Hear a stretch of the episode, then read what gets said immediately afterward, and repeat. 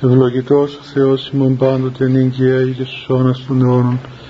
Δόξα Σύ ο Θεός ημών, δόξα Σύ βασιλεύ ουράνιε παράκλητε, το πνεύμα της αληθείας, ο πανταχού παρών και τα πάντα πληρών, ο θησαυρός των αγαθών και ζωής χορηγός ελθέ και σκήνωσον εν εμήν, και καθάρισον ημάς από πάσης κυλίδος και σώσον αγαθέ τας ψυχάς ημών. Αμήν. Καλησπέρα παιδιά.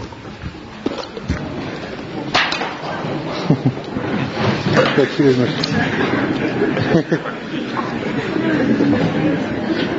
Για το διπορικά μου.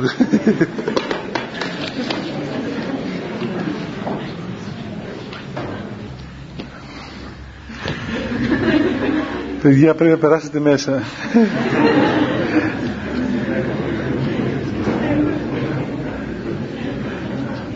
Έλα Κωστή, έλα, έλα πάνω και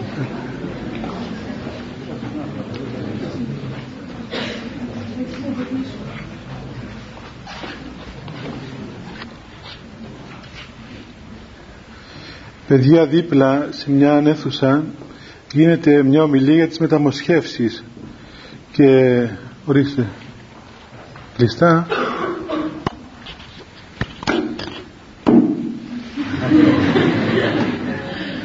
Ενώ μη θέλει να κάνεις κατά μου μεταμόσχευση λοιπόν δίπλα σε κάποια αίθουσα του, του Πανεπιστημίου εδώ γίνεται μια διάλεξη από έναν ε, γιατρό για τις μεταμοσχεύσεις. Και μας είπαν εάν ε, ενδιαφέρεστε μπορείτε να πάτε να ακούσετε. Είναι, πρέπει να είναι πολύ ωφελημή και ενδιαφέρουσα ομιλία. Ναι, μπορείτε να αποφασίσετε και στο μέσο ακόμα να πάτε. Λοιπόν είχαμε πει την προηγούμενη φορά παιδιά ε, για αυτό την την ε, ακολουθία να το πούμε την προσευχή της Εκκλησίας η οποία γίνεται πρώτου βαπτίσματος στον άνθρωπο ο οποίος είναι έτοιμος να πορευτεί στο βάπτισμα.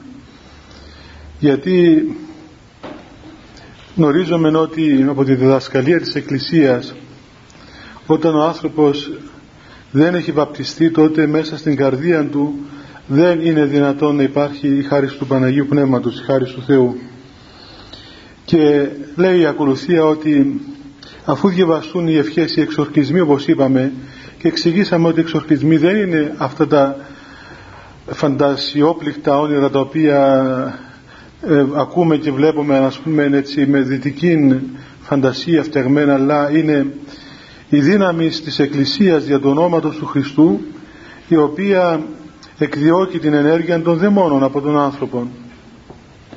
Μετά λοιπόν ο ιερέας λέει εδώ η ακολουθία των τυπικών ότι εμφυσά τρίτον φυσά τρεις φορές αυτόν τον άνθρωπο που βαπτίζεται και της φραγίζει το μέτωπο αυτού και το στόμα και το στήθος λέγον εξέλασον από αυτού παν πονηρών και κάθαρτον πνεύμα και κρυμμένον και εμφολεύων αυτού την καρδία αφού σφραγίσει με το σύμβολο του Τιμίου Σταυρού τρεις φορές το μέτωπο, το στόμα και το στήθος του ανθρώπου και, του, και φυσήξει στον άνθρωπο αυτόν τότε διατάζει ο ιερέας με τη χάρη του Αγίου Πνεύματος για της ιεροσύνης να εξέρθει από τον άνθρωπο αυτόν κάθε πονηρόν και κάθαρτον πνεύμα το οποίο κρύβεται και εμφολεύει στην καρδία και μετά κάνει μία ανάλυση αυτών των πνευμάτων κάθε πνεύμα πλάνης, πονηρίας, ειδωλολατρίας, πλονεξίας, ψεύδους, ακαθαρσίας κτλ. Και συνεχεία λέει η ευχή να κάνει τον άνθρωπο αυτόν πρόβα των λογικών του Χριστού, της Αγίας Πίμης του Χριστού, μέλος τίμιο της Εκκλησίας, σκεύος αγιασμένων, ιών φωτός και κληρονόμων της Βασιλείας του Θεού.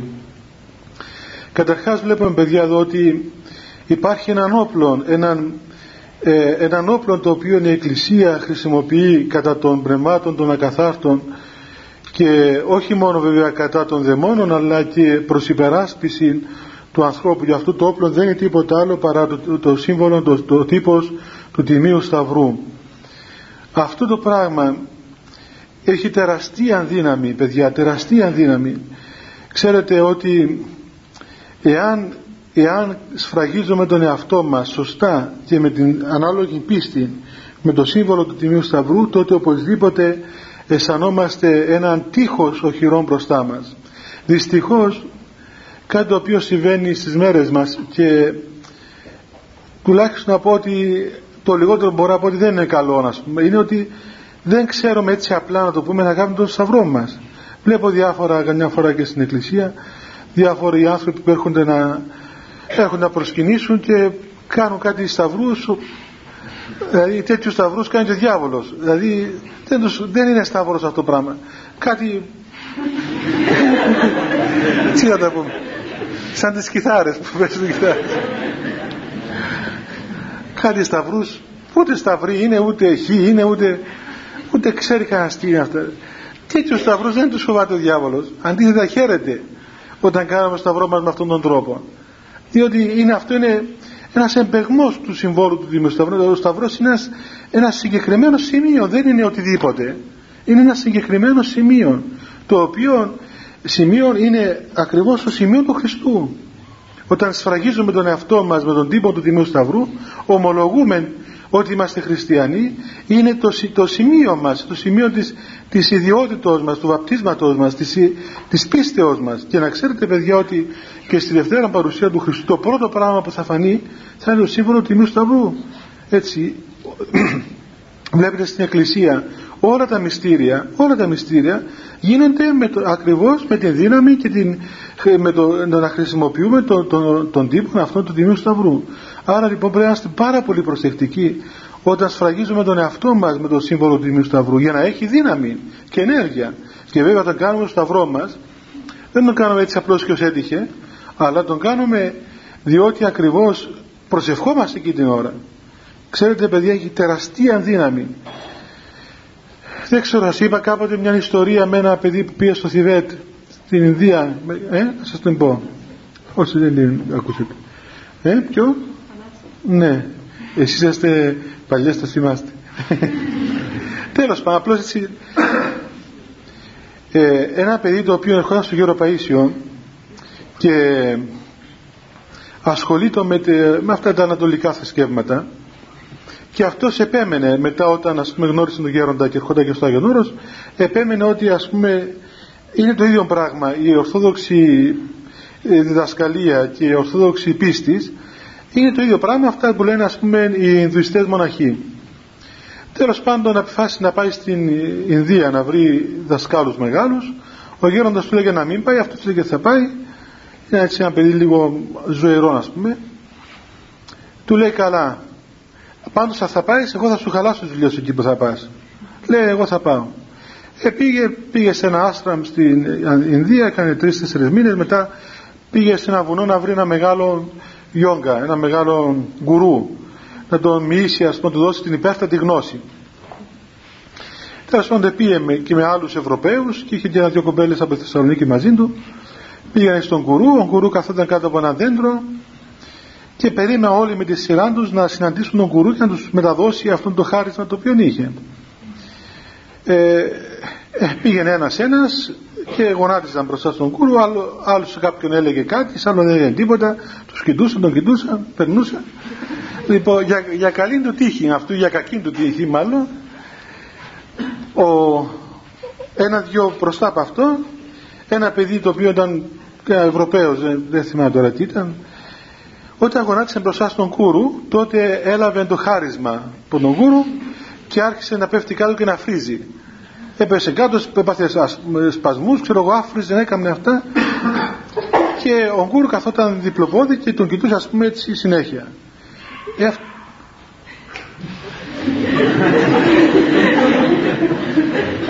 Τι είναι αυτό; Άρχισε να κάνουμε μεταμοσχεύσεις φέρει.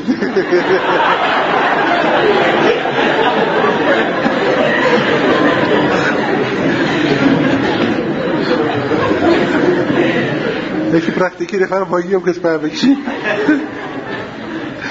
λοιπόν, ε, του λέει, ε, είδε τη σκηνή αυτός λοιπόν να, ο κ. Δαιμονής τον κυλιόταν κάτω ας πούμε πήγαινε λέει τι συμβαίνει εδώ πήγαν οι άλλοι οι μαθητές του Κούρου είπαν σιωπή. Τώρα του μεταδίδει την υπέρτατη γνώση.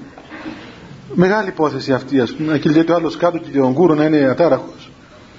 Τέλος αφού έλαβε πολύ γνώση το άνθρωπος και διαλύθηκε από τη γνώση την πολύ ο Γκούρου κουράστηκε. Είπε ότι φτάνει δεν μπορώ να δω άλλους σήμερα.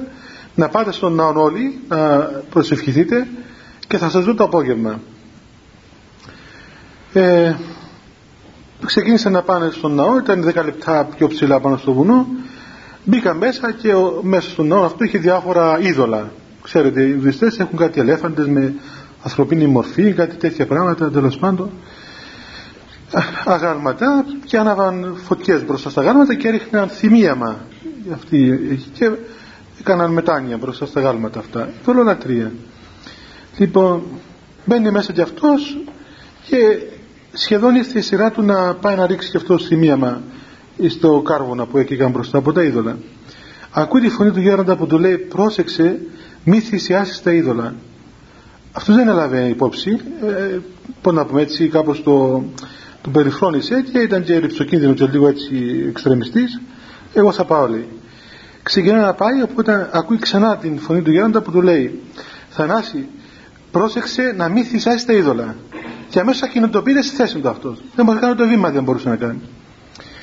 Ε, πήγαιναν οι άλλοι, τον προσπερνούσε, αυτός δεν μπορούσε να, να πάει μπροστά ούτε να τους πει τι συμβαίνει. Τέλος πάντων έγινε τι έγινε, δεν, δεν πήγε να ρίξει το θυμίαμα. Κατέβηκαν κάτω, πήγαν στο.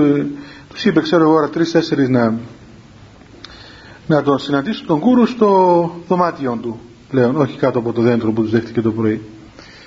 Πάει να μπει μέσα αυτός όπως ήταν και έτσι ε, χήμαρος δεν πρόσεξε ότι η πόρτα του γκούρου ήταν χαμηλή δίνει μια πάνω στην πόρτα έσχει το κεφάλι του έμαθε εκεί ιστορίες ο καμένος ο γκούρου ας πούμε σηκώστηκε τον περιποιήθηκε τον έπλυνε το κεφάλι του εκεί ξέρω εγώ του λέει περάζει μεταξύ γνωρίστηκαν κιόλας. Πώς σε λένε, είμαι ο Τάδε από τη Θεσσαλονίκη. Ε, χάρηκα, του λέει μέσα συναχωριέσαι αύριο το πρωί. Οπωσδήποτε θα έρθεις εδώ και θα, με, θα σου το διαθέσω πολύ χρόνο. Επειδή τραυματίστηκε κιόλας. Ε, ε, κοιμήθηκε, ξημέρωσε. Πάει την άλλη μέρα το πρωί να τον δει τον κούρο, ο οποίος τον περίμενε η ώρα 9.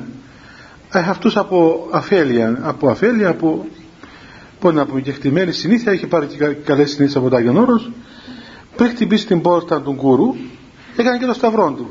Θα τον βοηθήσει ο Θεός να, να, συναντήσει τον, τον κούρου μέσα. Χτυπά την πόρτα λοιπόν και του λέει ας πούμε ναι, ορίστε τι λένε, τι λένε περάστε. Περάστε μπαίνει μέσα μόλις το βλέπει ο Γκούρες σηκώσει να ρίξει κεφαλής του. Έξω γρήγορα του λέει έξω του λέει εκεί στα αγγλικά. Μα εγώ είμαι ο Θανάσης τίποτα τίποτα. Του φώναζε βοήθεια Γκούρου βοήθεια βοήθεια συμμαζεύτηκε όλοι οι μοναχοί οι Ινδουιστές τον πιάσα χέρια πόδια τον Θανάση και ξαπέστηλαν από το, από το, από το μοναστήρι. Θέλω να πω παιδιά ότι ακόμα, ακόμα και, και πώς να πούμε έτσι ως έτυχε να πούμε, το σύμβολο του Τιμίου Σταυρού έχει τεραστία δύναμη στον άνθρωπο. Γι' αυτό να μάθετε κι εσείς το μάθετε το πράγμα και να, να επικαλείστε τον, τον Θεό σφραγίζοντας τον εαυτό σας με το σύμβολο του Τιμίου Σταυρού θυμάμαι παλιά οι, οι παλαιοί άνθρωποι το, αυτό το έχουν και στα μοναστήρια στο Άγιον Όρος αλλά θυμάμαι και εγώ τη γιαγιά μου και άλλους ανθρώπους που όταν έπαιρναν πράγματα από το, από το κελάρι τους, ξέρω εγώ, τρόφιμα, λάδι, αλεύρι, αυτά πάντοτε εσταύρωναν τα δοχεία τα οποία έπαιρναν τα πράγματα. Και έτσι όλα τα πράγματα είναι ευλογημένα. Και στο μοναστήρια και πολλοί ευλαβείς άνθρωποι έχουν αυτό το, το, την καλή συνήθεια.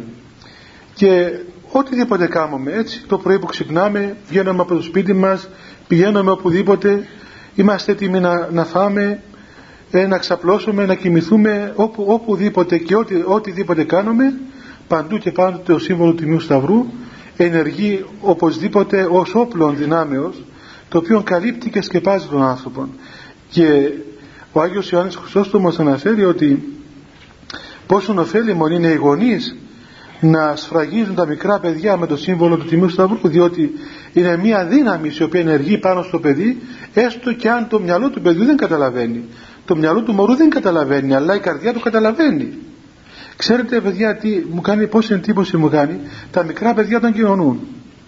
Έρχεται, έρχεται μωρό ας πούμε δύο χρονών, ένα μισή χρόνο που δεν καταλαβαίνει τίποτα.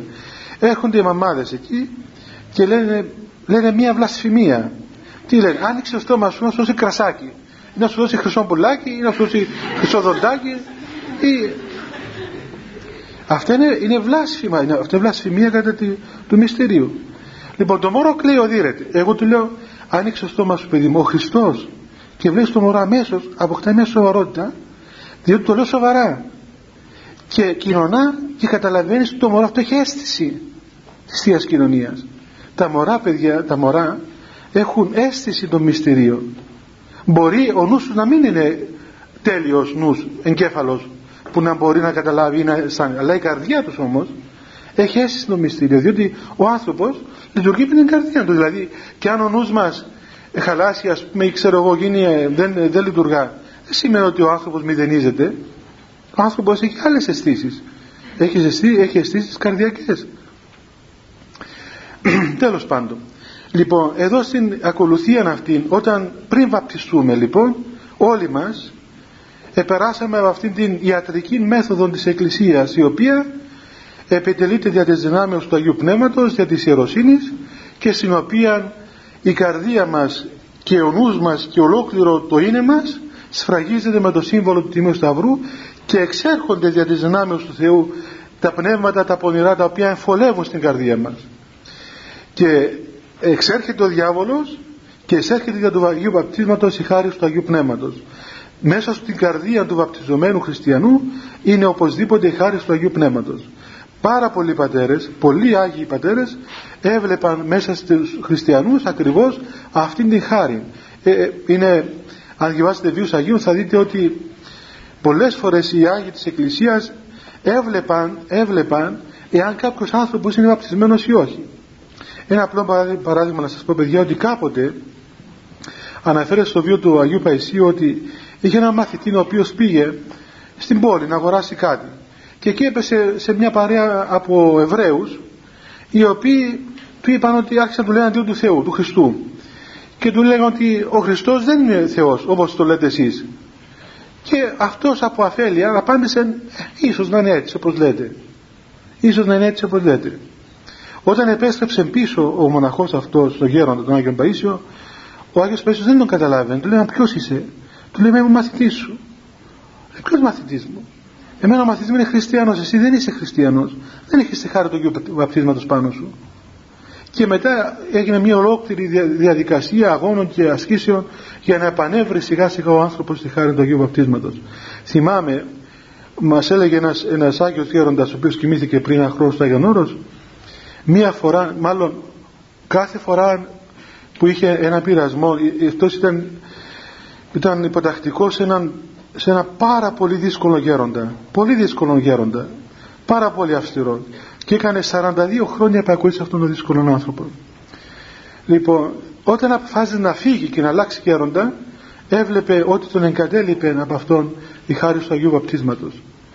Θέλω να πω παιδιά αυτό δεν είναι κάτι το οποίο είναι αόριστο, είναι αφηρημένο είναι συγκεκριμένο είναι συγκεκριμένο. Έχουμε κάτι συγκεκριμένο μέσα μας. Που αυτό δίδεται δια της Εκκλησίας διότι είναι ακριβώς η γέννησής μας μέσα στην Εκκλησία.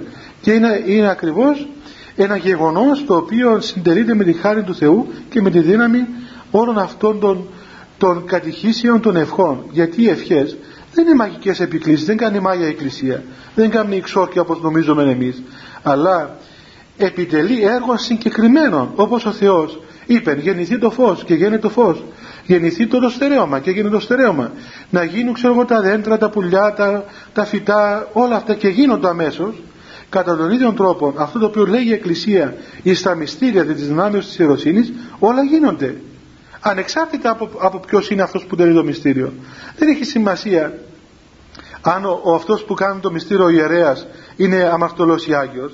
Έχει καμιά σημασία αυτό τα μυστήρια τελούνται δια της χάριτος του Θεού όχι δια της εναρέτους ζωής του ιερέως. Και είναι, είναι τέλεια είναι εξ ολοκλήρου εργασμένα δηλαδή είναι τε, τε, τελειωμένα λόγω της δυνάμεως του Αγίου Πνεύματος το οποίο έδωσε το Θεό στην Εκκλησία. Μετά λοιπόν όταν ε, εξέρθει το πνεύμα του ακάθαρτον από τον άνθρωπο και έτσι να πάω και λίγο ξανά πίσω φανταστείτε παιδιά να πηγαίνουμε στην εκκλησία να βαπτίσουμε έναν άνθρωπο ένα παιδί, το παιδί μας ας πούμε. Να γίνεται όλη αυτή η ακολουθία που είναι τόσο σοβαρή. Δηλαδή αυτή όλη, αυτή όλη ας πούμε η αναγέννηση του ανθρώπου αυτή η θεραπεία του ανθρώπου. Μια εγχείρηση ολόκληρη. Πνευματική η οποία ας πούμε είναι τόσο σημαντική για τη ζωή του ανθρώπου να, να, να εξέχουν τα πνεύματα τα κάθαρτα και όλα αυτά τα πράγματα και να γίνει με τον τρόπο που γίνεται σήμερα. Και με τον τρόπο τον οποίο εμείς πορευόμαστε να βαπτίσουμε έναν άνθρωπο. Είναι τραγικό δηλαδή έχει, έχει υποστεί τέτοια βεβήλωση. Καλά και τα άλλα μυστήρια ας πούμε. Αλλά έχει υποστεί τέτοια βεβήλωση το μυστήριο του βαπτίσματος το οποίο είναι μια βλασφημία. Είναι βλασφημία, είναι τραγικότητα είναι, είναι εκνευριστική ας πούμε αυτή η βεβήλωση που γίνεται. Τουλάχιστον εσείς είστε νέα παιδιά είστε μορφωμένοι άνθρωποι ε, πάτε σχολείο. Λοιπόν τουλάχιστον να ξέρετε που κάνετε εάν δεν έχετε, λοιπόν, αν δεν έχετε διάθεση να, να μετάσχετε σωστά στα μυστήρια τότε μην πηγαίνουμε στα μυστήρια. Είναι προτιμότερο να μην πηγαίνουμε παρά να πηγαίνουμε και να τα βεβηλώνουμε. Δεν είναι δύσκολο να πάρουμε να δούμε τι γίνεται σε αυτό το μυστήριο. Όπως κανείς σήμερα γάμος και βαφτίσια σημαίνει βίντεο και φωτογραφίες και να φορήσουν τα καλύτερα φορέματα και κουβέντα τα άλλου κόσμου ας πούμε. και λέει ο καημένος ήρωας εκεί που, ποιο, κανένας δεν τον ακούει. Μόνο οι δαίμονες τον ακούν μόνο οι δαίμονες τον ακούν κανένας δεν τον ακούει άλλος. Τέλος πάντων.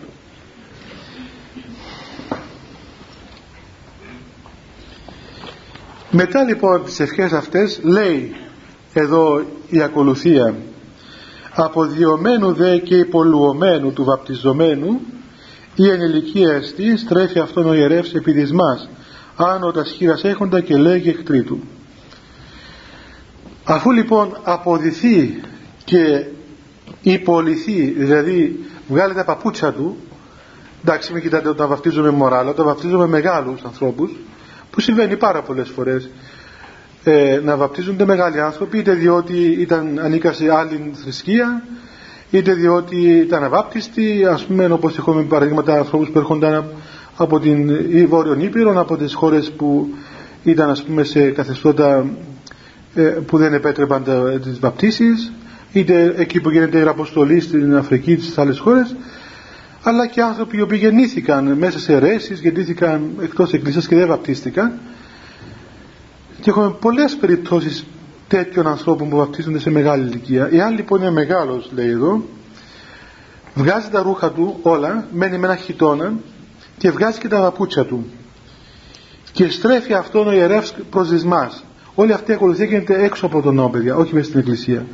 Και τον στρέφει προς την δύση. Και αυτός έχει τα σχήρα πάνω, έχει τα χέρια του έτσι ψηλά πάνω.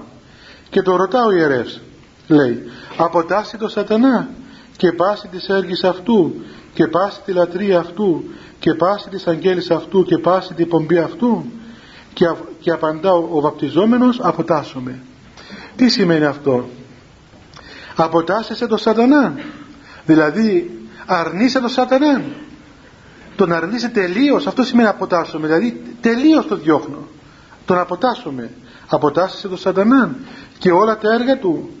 Και όλη την λατρεία του.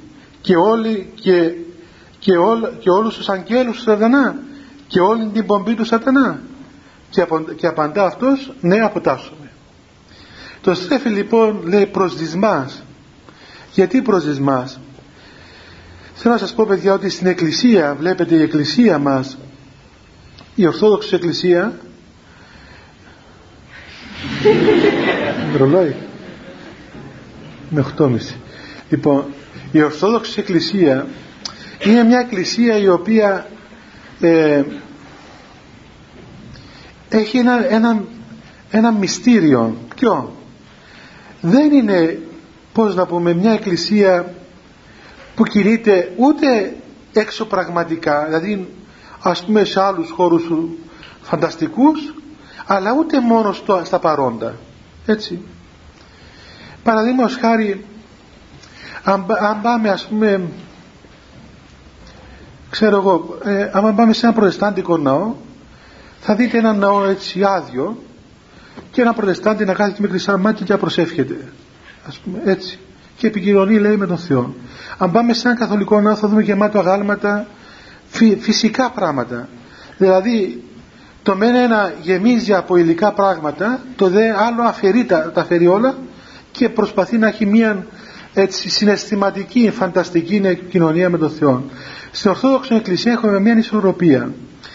Η Εκκλησία η Ορθόδοξος ε, κρατά και πολιτεύεται σε αυτόν τον κόσμο όμως κάθε πράγμα το οποίο κάνει έχει δύο, δύο έννοιες ας το πούμε δύο, μάλλον προεκτείνεται. Δηλαδή έχει αυτό το οποίο φαίνεται και αυτό το οποίο δεν φαίνεται. Ή όπως λέμε στην θεολογική γλώσσα έχει τα αίσθητα και τα νοούμενα. Αυτά τα αίσθητα τα οποία τα βλέπουμε και τα νοούμενα τα οποία τα νοούμε τα πιστεύουμε τα αισθανόμαστε μάλλον καλύτερα.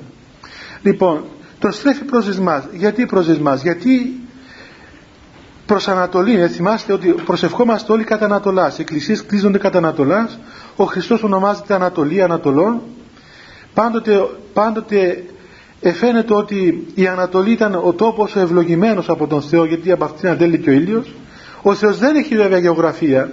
Πλην όμως και αυτά ακόμα παίζουν ένα ρόλο στρεφόμενος προς εσμάς θεωρείται ότι οι ειδήσεις ακριβώς είναι ο χώρος όπου κυριαρχεί το σκότος, ο θάνατος, ο διάβολος και έτσι και με αυτόν τον τρόπο ακόμα η Εκκλησία δίδει στον άνθρωπο, βοηθά τον άνθρωπο να καταλάβει ότι έχει να κάνει ένα συγκεκριμένο έργο.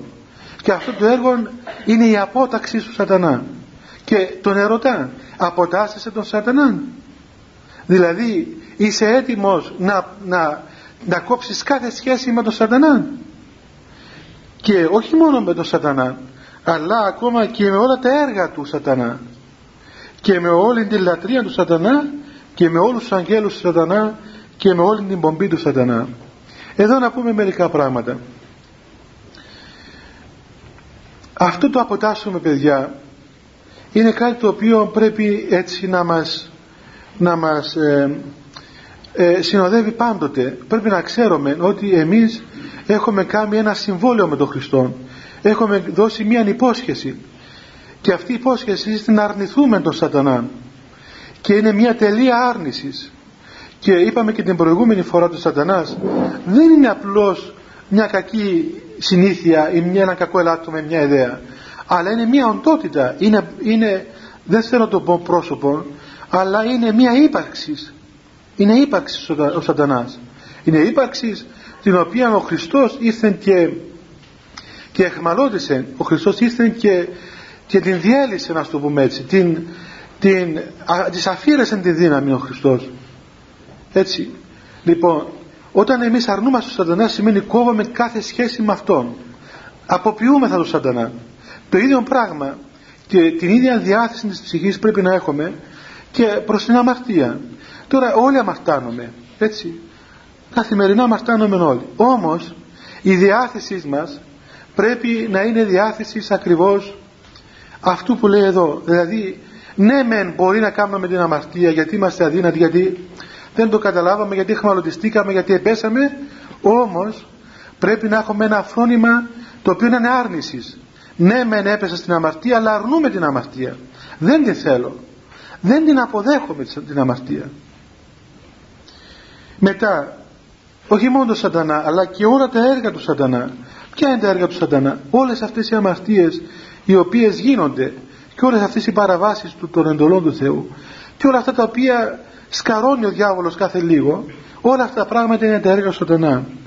Αλλά και τη λατρεία του σατανά.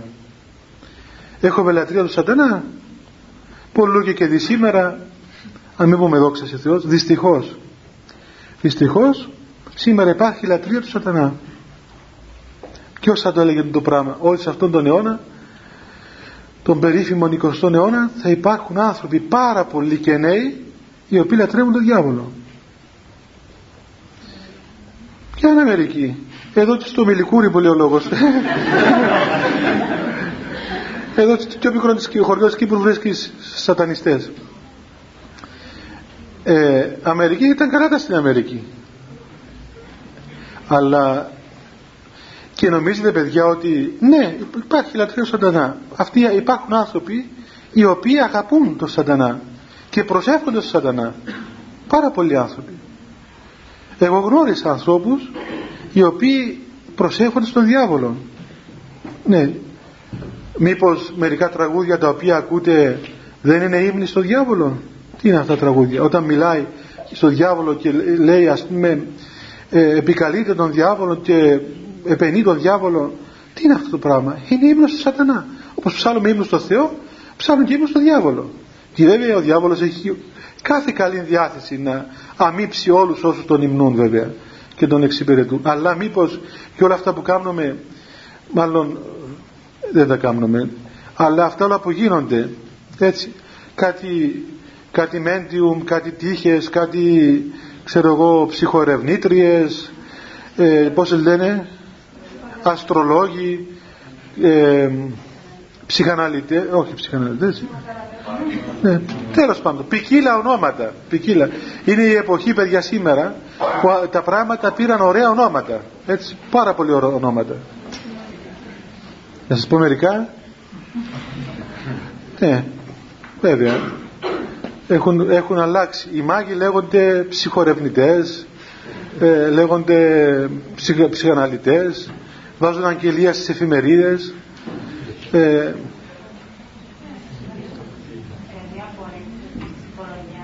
όχι την ψυχολογία, την επιστήμη της ψυχολογίας, όχι. Όχι την ψυχολογία, ούτε την ψυχανάλυση την επιστημονική. Όχι. Όχι, όχι την ψυχολογία την επιστημονική, δεν, δεν απορρίπτουν την ψυχολογία. Απορρίπτουν τη μαγεία. Αυτά τα πράγματα γίνονται μέσα με τους μάγους. Έχει διαφορά το ένα από το άλλο. Άνοιξε το παράθυρο, παιδί μου. Ναι, και τα δυο. Ε, άλλο παιδιά η ψυχολογία. Αν να πάμε σε ένα ψυχολόγο. Ψυχολόγος τέλος πάντων ε, είναι ένας άνθρωπος επιστήμονας ο οποίος εφαρμόζει μερικές ανθρώπινες μεθόδους για να βοηθήσει τους ανθρώπους που έχουν ψυχολογικά προβλήματα. Δηλαδή φοβούνται να μπούμε στο αεροπλάνο, ξέρω εγώ, τι άλλο μπορώ, φοβούνται νύχτα να κοιμηθούν, ε, παθαίνουν διάφορα ψυχολογικά προβλήματα ας πούμε. Ε, βοηθούν.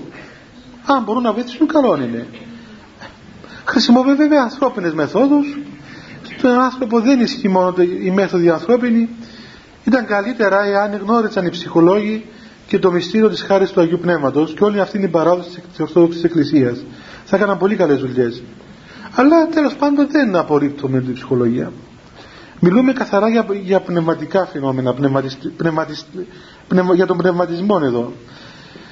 Ε, αυτό ξέρετε παιδιά, το να πάει κανείς σε ένα μέντιου, το λέω γιατί δυστυχώς οπωσδήποτε και μέσα στους δικούς σας κόλπους εδώ και που είστε νέα παιδιά και νέες κοπέλες και νέα αγόρια άμα σας πιάνει οι ερωτικές ε, ε, απογοητεύσεις τρέχετε στα χαρτιά και στις χαρτορίχτες και στα φλιτζάνια, στους καφέδες αυτά και στα οροσκόπια.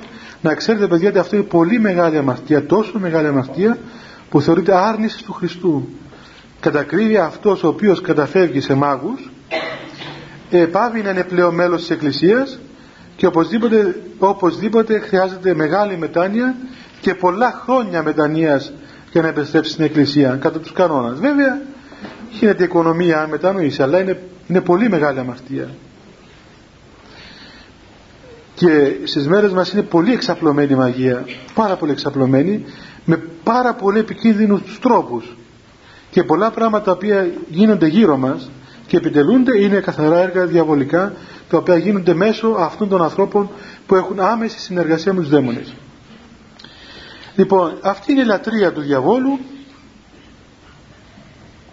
και όλοι οι άγγελοι του διαβόλου από τους αποτασσόμαστε και η πομπή και πάση την πομπή αυτού. Τι είναι η πομπή του διαβόλου; Η πομπή του διαβόλου είναι αυτό το οποίο ήξεραν, αυτό ερωτούν, ερωτούν το ξέρετε οι χριστιανοί τότε που βαπτίζονται όταν στη Ρώμη και όταν στην ιδωλολατρία στους πρώτους αιώνας 300 χρόνια τα πρώτα αρνούνταν εδώ ε, αυτά όλα τα οποία γίνονται προς τιμήν των αυτοκρατόρων οι οποίοι λατρεύονται σαν θεοί και όλα, όλες οι ειδωλολατρικές εορτές Αυτή ήταν η πομπή του διαβόλου. Και αυτό σήμαινε βέβαια τους χριστιανούς θάνατος. Ήξεραν πολύ καλά ότι αρνούμενοι, αρνούμενοι τα, τα σατανικά αυτά έργα ήταν πλέον η ζωή τους καταδικασμένη θάνατο. Σήμερα έμειναν αρκετές, αρκετές τελετές και αρκετά ιδωλολατρικά κατάλοιπα όπως παραδείγματος χάρη ο καρνάβαλος έτσι. Τα καρναβάλια δεν είναι τίποτα άλλο παρά μία διαβολική ειδωλολατρική γιορτή.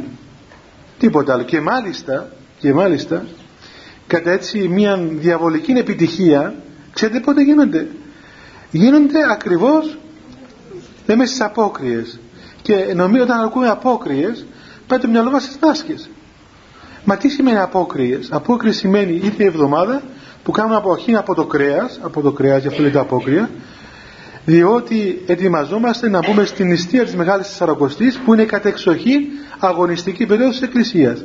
Όταν δηλαδή ολόκληρος Εκκλησία ανασυντάσσεται και καλεί τα μέλη της σε πνευματικών πόλεμων, σε αυστηρή νηστεία, σε αγώνες πνευματικούς, τότε ακριβώς την ίδια περίοδο υπάρχει το αντίθετο το οποίο γίνεται εκ μέρους του διαβόλου. Και όσον, όσον και αν το πούμε ότι δεν είναι τίποτα εκδήλωση του Δημαρχείου να πούμε ή ξέρω εγώ εκδήλωση του, του Μουχτάρη ε, είναι γιατί κανονίστε και στα χωριά τώρα. Στα χωριά κάνουν κάνουν από πώς καρναβάλια δίνονται όλοι ναι, δεν είναι τίποτα άλλο παρά ακριβώς μία ειδωλολατρική γιορτή το οποία εντάσσεται και αυτή μέσα σε αυτήν την πομπή τη διαβολική την πομπή του διαβόλου.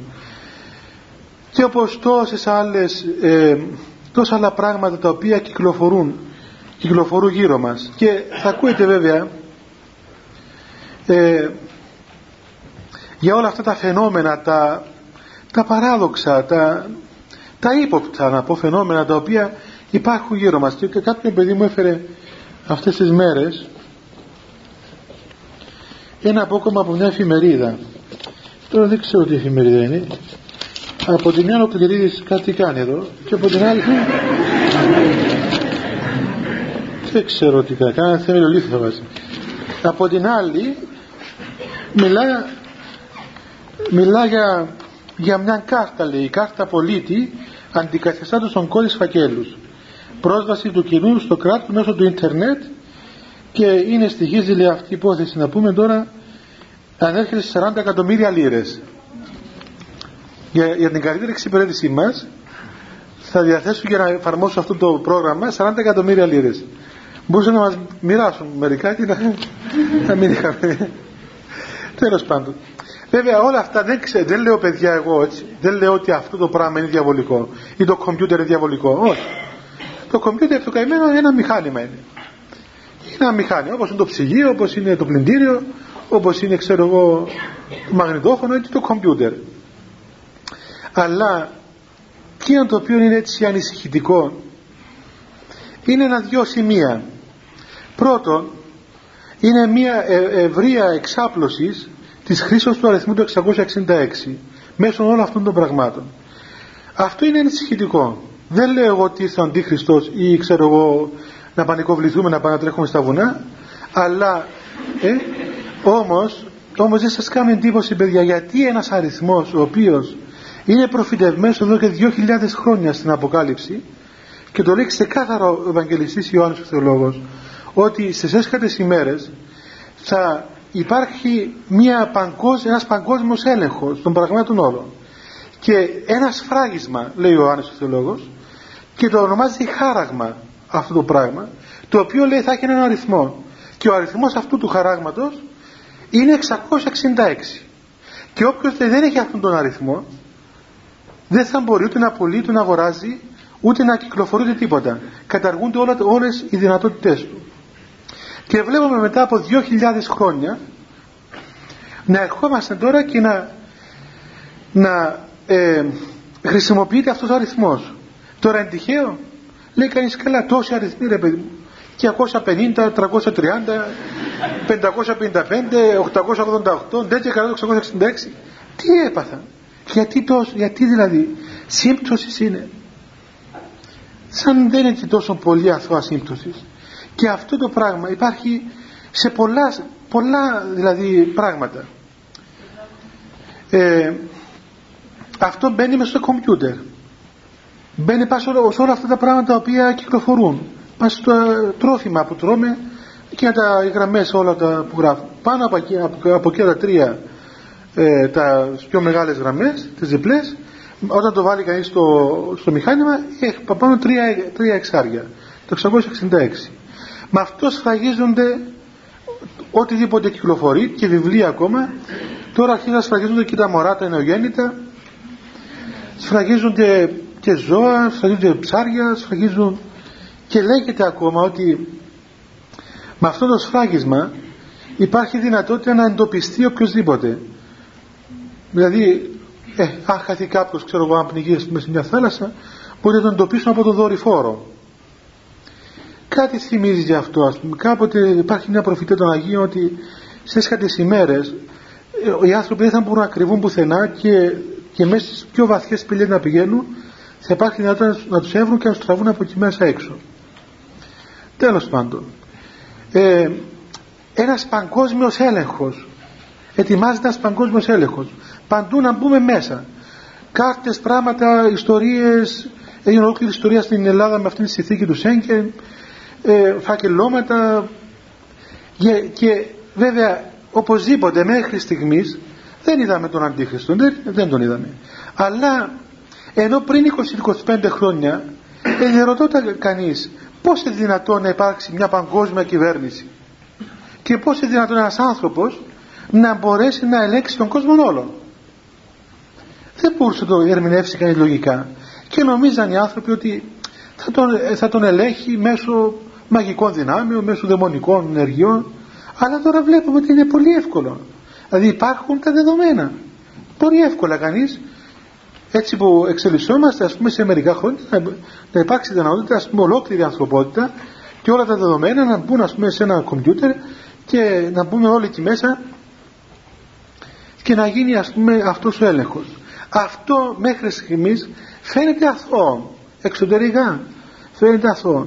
Ο Αντίχριστος δεν φάνηκε δεν έχουμε τουλάχιστον σημεία τέτοια ο αριθμός προβληματίζει οπωσδήποτε δεν το δεχόμαστε στις ταυτότητες τον βάζουν, θέλουν να το βάλουν πάνω.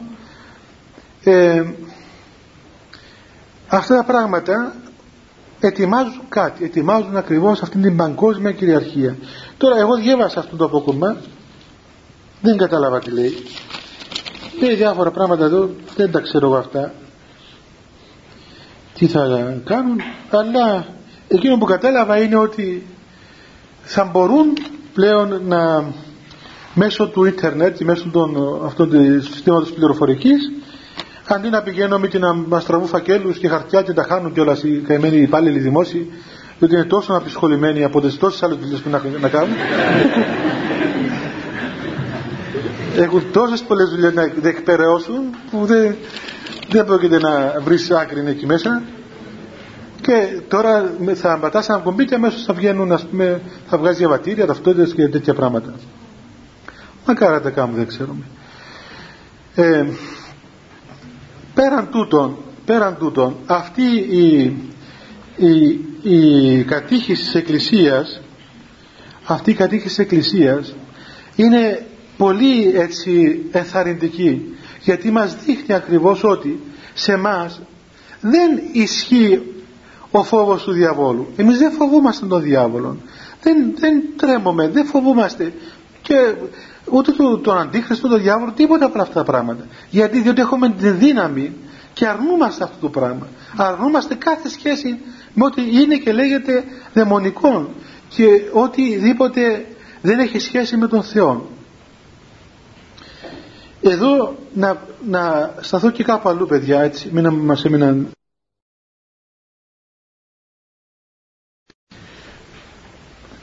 Βγάζει τα ρούχα του το βάπτισμα στην, στην πρώτη εκκλησία οι άνθρωποι βαπτίζουν το γυμνί και βγάζει και τα παπούτσια του.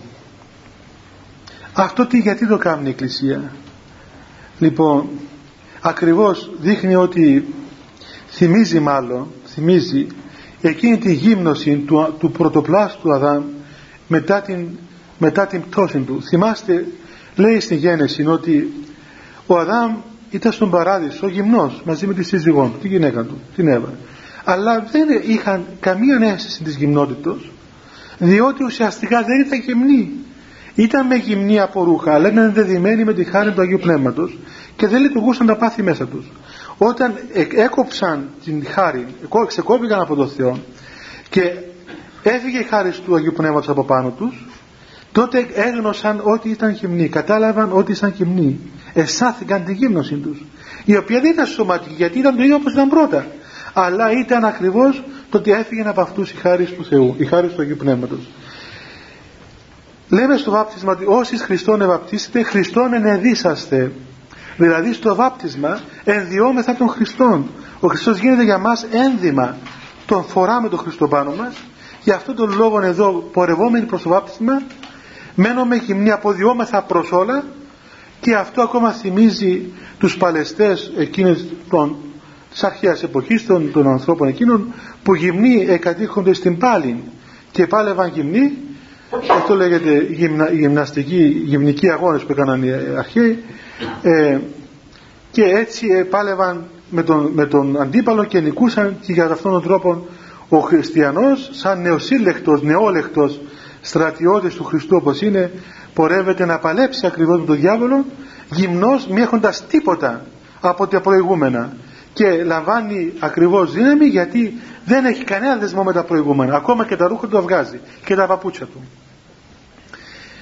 Αυτή η, αυτή η υπόθεση των, των ρούχων ξέρετε παιδιά δεν είναι απλό πράγμα τα ενδύματα μας, τα ρούχα μας που φορούμε και έχει μεγάλη σημασία και σήμερα ακόμα. Βλέπετε ότι στο βάπτισμα εδώ βγάζει τα ρούχα του μετά βαπτίζεται γυμνός και μετά ενδύεται λέει πιο κάτω τα εμφώτια φορέματα. Δηλαδή ενδύεται ειδικά ρούχα τα οποία λέγονται φώτια δηλαδή τα, τα βαπτιστικά ας πούμε έτσι ρούχα τα οποία είναι άσπρα και έχουν και αυτά τον ρόλο και τον λόγο και σημασία τους. Και φαίνεται ότι η ενδυμασία μας αυτά που φορούμε έχουν άμεση σχέση και με την ύπαρξή μας. Και έτσι να το κάνουμε λίγο πιο, πιο απλό ας πούμε. Βλέπετε στην εκκλησία εμείς οι ιερείς φορούμε ειδικά ρούχα έτσι. Φορούμε ειδικά ρούχα. Γιατί φορούμε ειδικά ρούχα; Μήπως είναι τα ρούχα της δουλειάς μας; Πως φοράς πυροσβέστης; Έτσι. Που όταν πάει ξέρω να μια φωτιά φοράει μια περικεφαλαία φοράει ξέρω εγώ ή ένας αστυνομικός ή έναν καρσόνι. Μήπως είναι τα ρούχα της δουλειάς του ιερέως αυτά. Όχι. Δεν είναι τα ρούχα της δουλειάς του. Αλλά τα ρούχα αυτά τα ενδύματα είναι ένα πράγμα με την ύπαρξη του. Έτσι. Είναι ένα πράγμα το οποίο μαρτυρεί και ομολογεί την ύπαρξη του την παρουσία του. Όταν πάνε τελέσουμε τη Θεία Λειτουργία φορούμε ειδικά ρούχα. Ειδικά ρούχα τα οποία όλα αυτά τα άμφια ε, είναι απαραίτητα ακριβώς για την τέλεση της Λειτουργίας. Και πέρα από την εκκλησία. Πάμε σε ένα νοσοκομείο. Βλέπετε φοράνε όλοι οι γιατροί την άσπρη μπλούζα. Πάνε να κάνουν ξέρω εγώ εγχείρηση φορούν ειδικά. Αυτά είναι και πρακτικά αλλά είναι και πέρα της πρακτικότητας έχουν μια σημασία ο αστυνομικός. φοράει τα ρούχα του. Ο πυροσβέστης τα δικά του. Ε, τα ρούχα τα ανδρικά και τα γυναικεία. Τα παιδικά, τα μεγάλα τα γεροντικά ρούχα.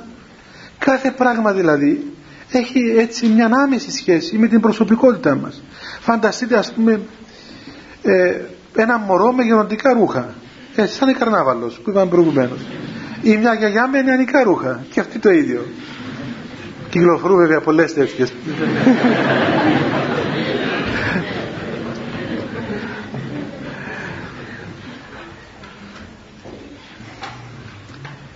Ε, και η εποχή μας είναι έτσι μια ωραία εποχή διότι έχω χάσει και την αίσθηση πλέον τα πράγματα.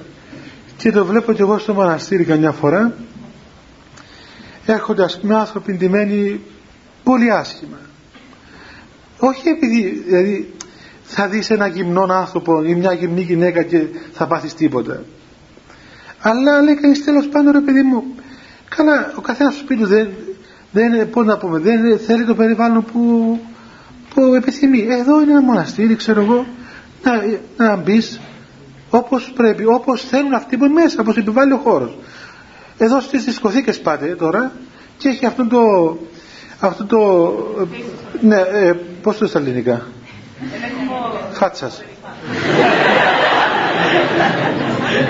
θα του έλεγχουν λοιπόν αυτό το ελέγχουν τη φάτσα σας μα φοβερό ρε παιδιά πραγματικά εγώ απορώ αυτό κάνει εντύπωση πάει ας πούμε στο πάει στο στο κλαμπ έτσι πάει στο κλαμπ. Πάει να πληρώσει κιόλας, να πάρει και χρήματα και που, που έχει το κλαμπ. Και κάθεται απ' έξω ένας γορίλας εκεί και δεν άφηνε να μπει μέσα. Να μην μπει μέσα. Γιατί δεν του αρέσει η φάτσα του. Δεν, δεν μπορεί να μπεις μέσα. Δεν είσαι κατάλληλα αντιμένος. Δηλαδή δεν είσαι τόσο ας πούμε άσε με σεμνά. Τέλος πάντων. Δεν ταιριάζει με το περιβάλλον. Έτσι. Ε, έχει τους πελάτες του. Ναι έχει τους πελάτες του. Λοιπόν μπαίνει. Το παράξενο ξέρετε τι θυμίζει τον Αδάμ και την Εύα αυτή η υπόθεση. Μετά θυμάστε όταν, όταν εξέπεσαν και τους έψαχναν αυτό το βρει αυτοί τρέχαν να κρυφτούν. Λέει πού πήγατε; Λέει «Ε, πήγαμε να κρυφτούμε λέει γιατί ποιος σας είπε, σας είπε κανείς; Τι παθάτε φοβήθηκα και εντρέπονταν γιατί ήταν γυμνοί και ποιος σας είπε λέει ο Θεός ότι είσαστε γυμνοί ποιος σας ανάγγειλε ότι είσαστε γυμνοί βλέπω εγώ καμιά φορά στο μοναστήρι έρχεται ξέρω εγώ κάποιος με κάποια κοπέλα και έρχεται στην εκκλησία και τη βλέπει στην κανένα τραβά της φούσα της κάτω ας πούμε τραβά πρέπει παιδάκι μου λέει τι τραβάς παιδί μου πόσο θα μεγαλώσει αυτή η φούστα ούτε πολλά στη γονέτα τράβα τράβα θα δεν γίνεται. Έρχεται να, έρχεται να ξομολογηθεί τότε συνειδητοποιά ότι ξέρεις κάνει έναν έτσι και καταλαβαίνει ότι δεν είναι εντυμένη και εκεί αρχίζω ξέρω εγώ να, να τραβάει τη φούσα να, να το κουμπάνει τα αυτά της ξέρω εγώ να, να κρύβει τα νύχια της να μην φάουν τα πράσινα, τα κόκκινα, τα μαύρα τα πόδια κάνουν έτσι ας πούμε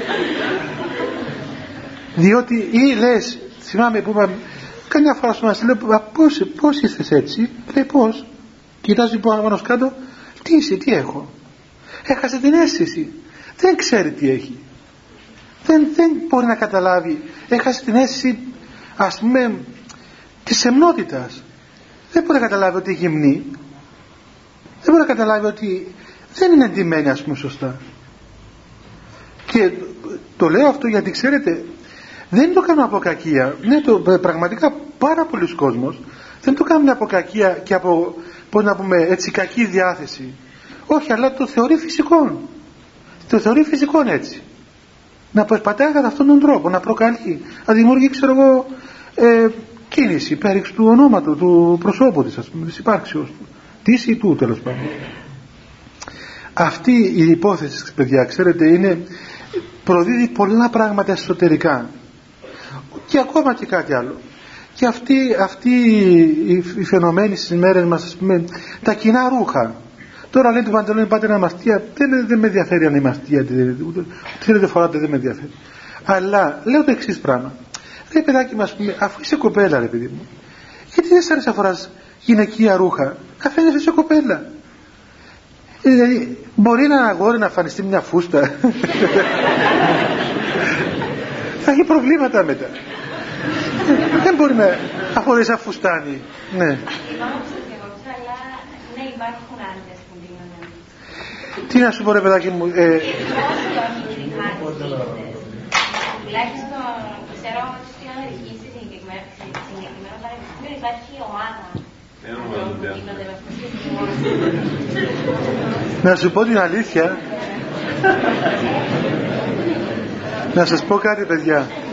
σε πιστεύω, σε πιστεύω διότι κοίταξε τώρα να σου πω την αλήθεια εγώ αυτά τα παιδιά ας πούμε πραγματικά δηλαδή πώς να πούμε η Εκκλησία ο Θεός αυτά τα παιδιά που ντύνονται έτσι ας πούμε δηλαδή δεν μπορώ να πω, δεν είναι, τους αγαπούμε δηλαδή, τους αγαπούμε έτσι, δεν έχουμε τίποτε τα παιδιά αυτά.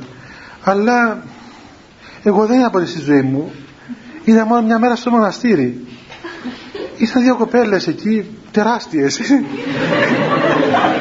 Φαινόντουσαν έτσι λίγο άγριες να πούμε, αλλά και στάθηκαν, στάθηκαν μέσα στη μέση του της αυλής και κοιτούσαν τα φορούσαν κάτι μαύρα γυαλιά και κάτι τι θέλουν αυτές οι κοπέλες; Μπαίνει να βγει να τις βλέπα εκεί. Λέω, μήπως ξέρετε τίποτα; Λέει όχι. Και ένα, ένα, μια χοντρή φωνή. Ε, Τέλος πάντων πήγα να σου πω κάτι, πήγα να σου πω κάτι να σας εξυπηρετήσω με ένα απότομα. Τι, τι έπαθε να πούμε. Ε, δεν ξέρω τι έγινε. Της είπα συγγνώμη κυρία, συγγνώμη κυρία ζητώ. Λέει δεν είμαι κυρία και μην με ξαναπείς κυρία. Κύριε λέει σου, τι είπα. Ήταν γυναίκα, είχε τσάντα, ψιλοτάκουνα, όλα τα γυναικεία, αυτά όλα τα γυναικεία. Λοιπόν, τέλος πάντων, εντάξει, εγώ έφυγα. Μετά μου είπε κάποιος εκεί που ξέρε, ας πούμε ότι αυτές οι κοπέλες δεν είναι κοπέλες. Είναι αγόρια, είναι άντρε, δίνονται κοπέλες. Τέλος πάντων, όσο να τους ε, βοηθήσει δηλαδή πραγματικά. Μα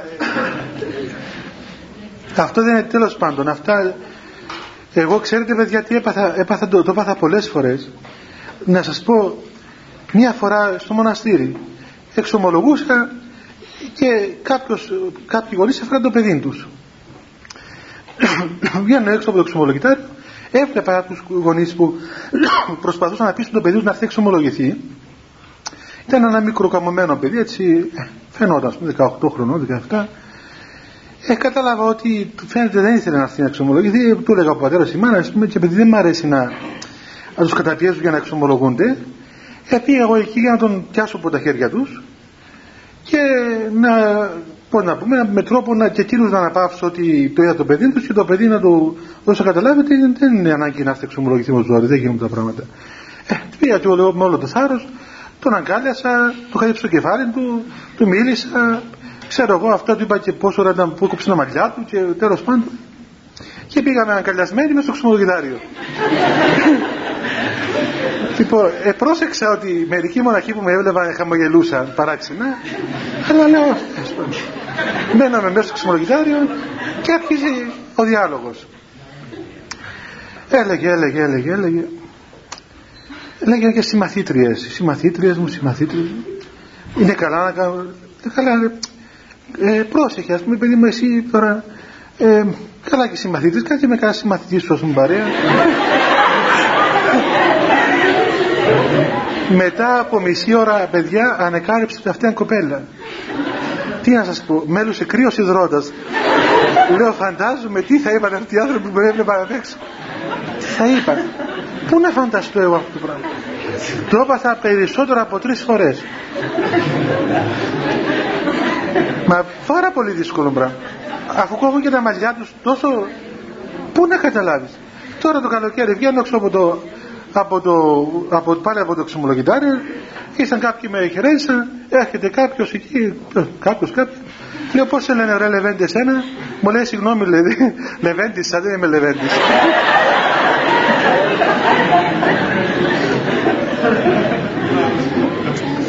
του λέω ρε παιδάκι μας έτσι που ντύθηκες ποιος θα σε καταλάβει ότι είσαι η κοπέλα σε παντρευτεί κιόλας;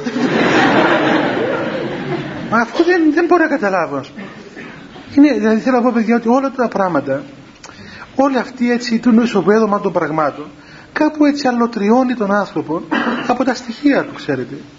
Δηλαδή όπως, όπως ε, ε, ε, εμείς εκφραζόμαστε δια των λόγων, δια των έργων μας δια των ενδυμάτων μας έτσι Τώρα να, να σκεφτώ εγώ τον εαυτό μου, φανταστείτε έναν ιερέας, που ένα μοναχό, να έρχονται εδώ με τον πλουντσί, ας πούμε, και να είναι κουρεμένος, ξυρισμένος, και να. Δεν τι μοναχό, τίποτα δεν λέει. Δεν λέει τίποτα. Έχει άλλη αίσθηση. Οτιδήποτε. Το περισσότερο αυτές οι διακρίσεις, ακόμα και του φίλου κάθε ανθρώπου. Είναι, είναι άνδρας, είναι γυναίκα. Είναι ωραίος ο άνδρας όταν έχει τα ανδρικά στοιχεία πάνω του. Αφού είναι άνδρας. Έτσι είναι ο Θεός και γυναίκα όταν είναι γυναίκα. Όταν γίνεται το ένα το άλλο, τότε έχουμε μια έτσι άσχημη να πούμε, μίξη των πραγμάτων, τα οποία νομίζω δεν είναι ωραία τελικά. Δεν είναι ωραία γιατί δεν εκφραζόμαστε και σωστά. Δεν εκφραζόμαστε σωστά και έτσι ε, κάνουμε και κάτι εικόνες του εαυτού μας, σας είπα και άλλες φορές. Και εγώ λυπούμαι πάρα πολύ. Εκείνα τα μωρά που έχουν και στις μάμες με τα μεγάλα τα νύχια. Είναι, είναι φοβερό πράγμα. Φανταστείτε ένα μωρό. Ένα μωρό όταν βλέπει τη μάνα του με κάτι νύχια τόσα. Πάει να το χαϊδέψει.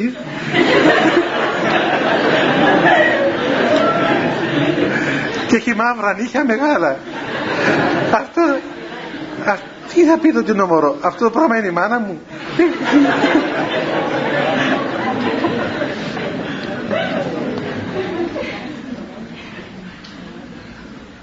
Ε, δεν γίνονται κάτι μαλλιά άλλο, άλλο πρόσαλα σαν, σαν ένας θάμνος ολόκληρος.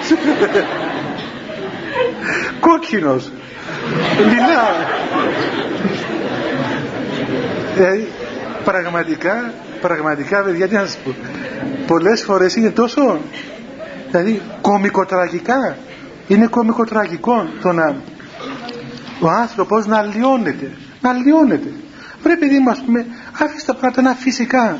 Το φυσικό είναι πιο ωραίο. Φανταστείτε να πιάσουμε ένα τριαντάφυλλο και πιάσουμε μια απογιάξεων την πελέτικο να το κάνουμε πάνω σκάτω δεν είναι σωστό. Θα γίνει άσχημο. Το φυσικό το τριαντάφυλλο έχει μια χάρη έχει μια ομορφιά όταν είναι έτσι όπως είναι. Σήμερα μάλιστα σήμερα που κάνουμε τόσους αγώνες ξέρω εγώ πώς το λένε ε, οικολογία χτίζουμε σπίτια με πέτρες με ξύλα με αυτά και γυρίζουμε στα φυσικά πράγματα και είναι όμορφο. Βλέπει κανείς να εκτιμάται ας πούμε το ξύλο, η πέτρα, το χώμα όλα αυτά τα πράγματα που χτίζονται. Τα, τα φυσικά υλικά. Πόσο πιο, πιο ωραίο και πιο σωστό είναι αν γερνούσαμε και στη φυσική εμφάνισή μας έτσι γερνούμε. Αφού γερνούμε θα βγάλουμε και άσπρες τρίχες, θα σπρίσουμε. Έτσι κάθε ηλικία έχει τα ωραία ας πούμε. Μεγαλώνουμε, γινόμαστε ωραία, ωραία γεροντάκια, χαριτωμένα γεροντάκια. Χάθηκα σήμερα και, τα, και σε ωραίες οι αγιάδες, οι χαριτωμένες, οι τόσο ωραίες γιαγιάδες. Χάθηκα. Τις βλέπεις σήμερα και διαρωτάσαι. Είστε κάποιος αυτές τις μέρες εκεί στο μαστήρι και στην να εξομολογηθεί. Και του λέει είναι η σύζυγός σας μου λέει όχι η μητέρα μου. Πού να καταλάβεις αφού η πρώτη ύλη δεν φαίνεται.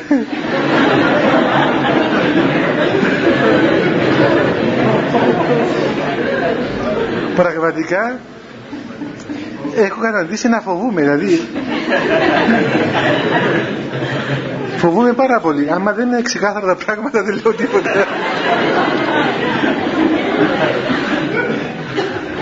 Άμα, ε, τι να κάνουμε παιδιά; Να γυρίσουμε στη φυσική μας κατάσταση. Αυτή που ο Θεός μας έκανε και αυτή την οποία είναι η ωραιότης μας και είναι αυτό που κάνει η Εκκλησία. Η Εκκλησία ακριβώς κάνει ξανά τον άνθρωπο ωραίο σε όλες τις φάσεις της ζωής του. Και χαίρεται ο άνθρωπος και την νεανικότητα του και την οριμότητα του και την μεσηλικία του και το γύρας του. Τα χαίρεται και τόσο ωραία όλα. Είναι όλα πολύ ωραία. Είναι λάθος να ζούμε με ψεύτικα πράγματα. Και ιδιαίτερα όταν έχουμε αυτή τη σωστή αίσθηση την αίσθηση των πραγμάτων αυτό το οποίο η Εκκλησία μας τονίζει. Και την αίσθηση ότι σε αυτόν τον κόσμο έχουμε να κάνουμε μια πορεία αυτή η πορεία που λέει εδώ και αυτή η πορεία που κάναμε όλοι μας κάποια στιγμή όταν λάβαμε το βάπτισμα του Χριστού αυτή την απόταξη όλης αυτής της φαντασίας του σατανά η οποία είναι και τα έργα του, είναι και η λατρεία του, είναι και οι πομπές του, είναι και ο ίδιος προσωπικά, είναι μια τελεία άρνησης. Γιατί, γιατί ο, ο Χριστός, είναι, ο χριστιανός είναι μια καινή κτήση. Είναι κάτι το καινούριο.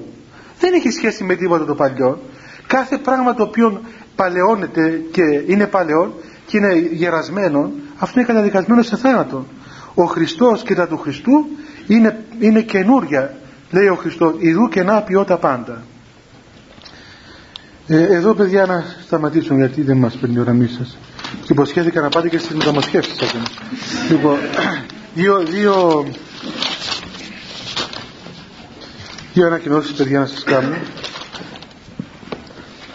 πρώτα η επόμενη φορά πώς έχουμε τώρα παιδιά; 9 στις 23 στις 23 παιδιά στις 23 Νοεμβρίου ημέρα Δευτέρα. Να σας υπενθυμίσω την εξομολόγηση. Εδώ κάθε Δευτέρα υπάρχει πνευματικός ιερέας και μπορείτε να έρχεστε κυρίως τα απογεύματα, έτσι. Τώρα που πλησιάζουν οι γιορτές, παιδιά μην αμελείτε και με τελευταίες μέρες. Ναι, αυτά παιδιά και να πηγαίνω.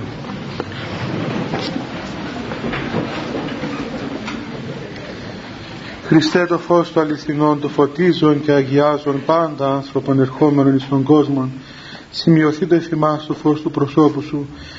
Είναι αυτό ψώμεθα φως του απρόσιτον και κατεύθυνον τα διαβήματα ημών προς εργασία των εντολών σου. Πρεσβείες της Παναχράντου σου Μητρός και πάντως των Αγίων Αμήν διευχών των Αγίων Πατέρων ημών Κύριε Σου Χριστέ ο Θεός ελέησον ημάς αμήν. Καλό βράδυ παιδιά